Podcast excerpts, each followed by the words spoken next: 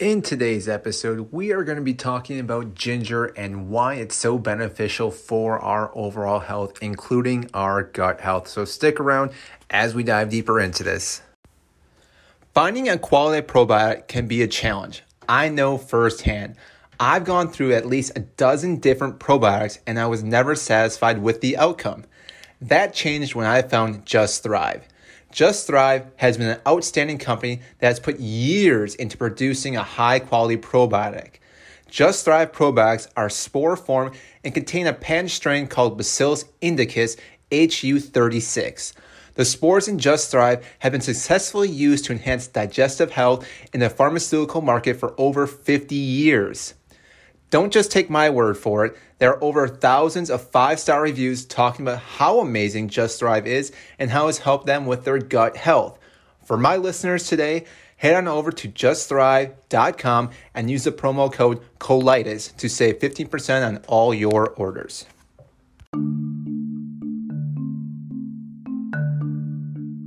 Welcome to The Kaleidoscope, a podcast dedicated to you becoming the C E O of your health.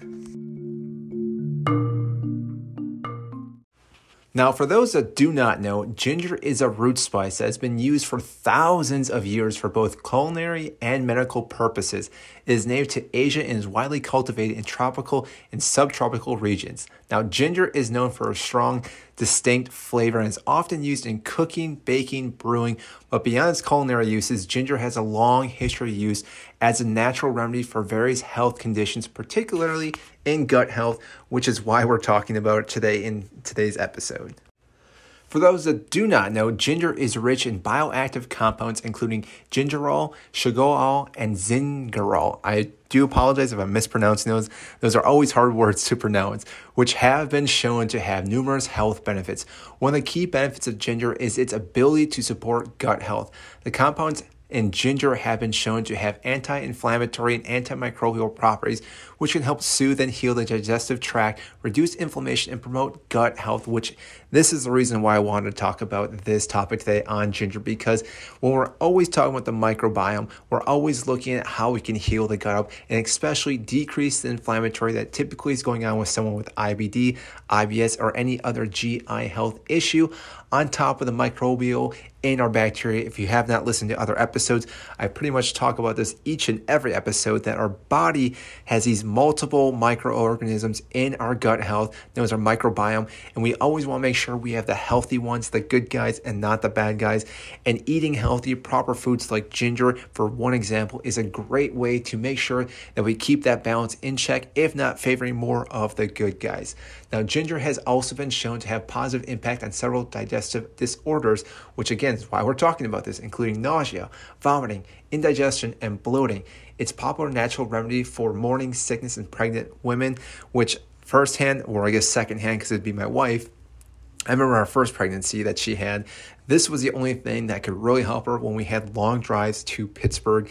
Each and every time I'd get these little ginger chew gums from the C V S store, and they worked magically for her. Now, they're not doing so much for the second pregnancy, even though we haven't traveled as much, but for any pregnant moms out there, if you know anyone that's pregnant, ginger gum may be one of the best things or one of their best friends if they do have any traveling, or anyone that does deal with motion sickness.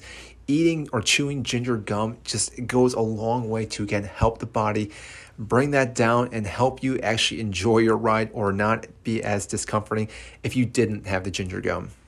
Along with the motion sickness or morning sickness, studies have also shown that ginger may be helpful for people with irritable bowel syndrome, I B S, inflammatory bowel disease, I B D, although more research is still needed to fully understand the effects, but really, it makes sense that it has the antimicrobial, anti-inflammatory that would help any type of G I issues. So yes, there obviously needs to be more studies done in this category, which sometimes is a little more difficult because ginger being a natural remedy, they don't always want to run more and more tests, whereas you have prescription or medication, they're obviously going to run more and more tests to compare that to, say, the placebo or even nothing at all, which is why you do see a lot more funding for medication compared to such things as ginger itself. But that shouldn't negate the fact that ginger has plenty of health benefits, such as like we mentioned earlier. Now, beyond its gut health benefits, ginger has numerous other potential health benefits as well. It has been shown to have anti-inflammatory, which we've talked about before, which can help reduce inflammation throughout the body and protect against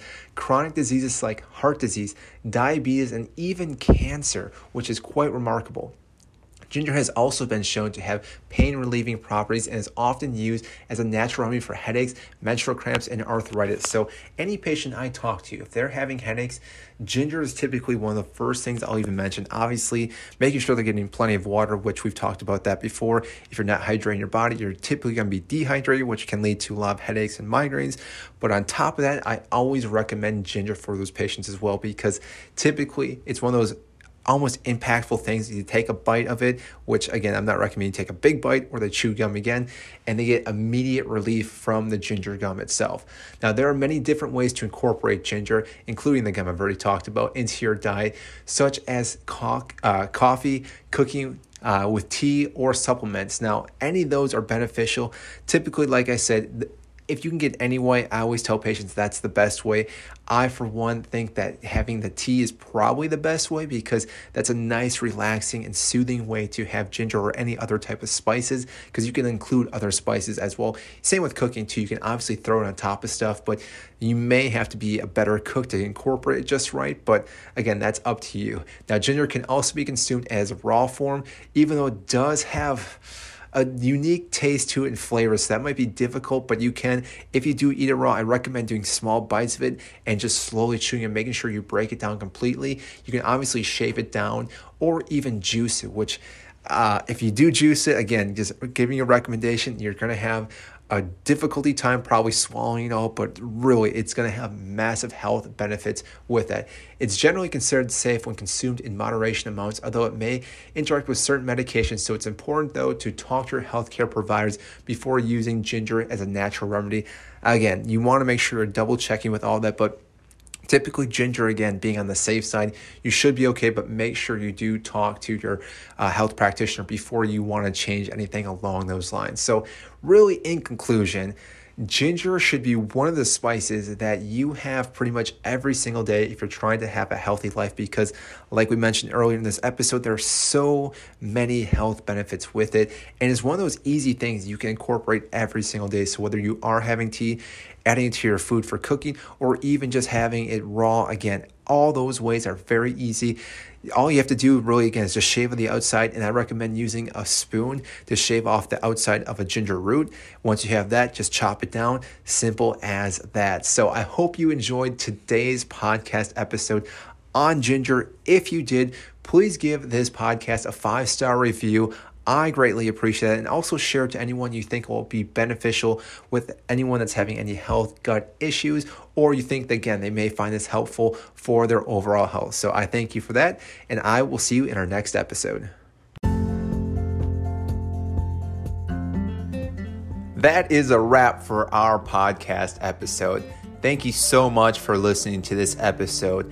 If, again, you like this episode, make sure to comment and like this and share with all your friends. It means so much when you share this information with everyone else. Again, if there's anything that you want to hear, send us an email, send us a comment. We'll definitely be happy to respond back to that and maybe talk about that topic. As always, make sure to talk to your provider first before you make any medical changes. Again, this is not meant to be something for you to change your medication or anything along those lines. You need to talk to your medical provider first before you make any changes. As always, stay healthy. We'll see you next time.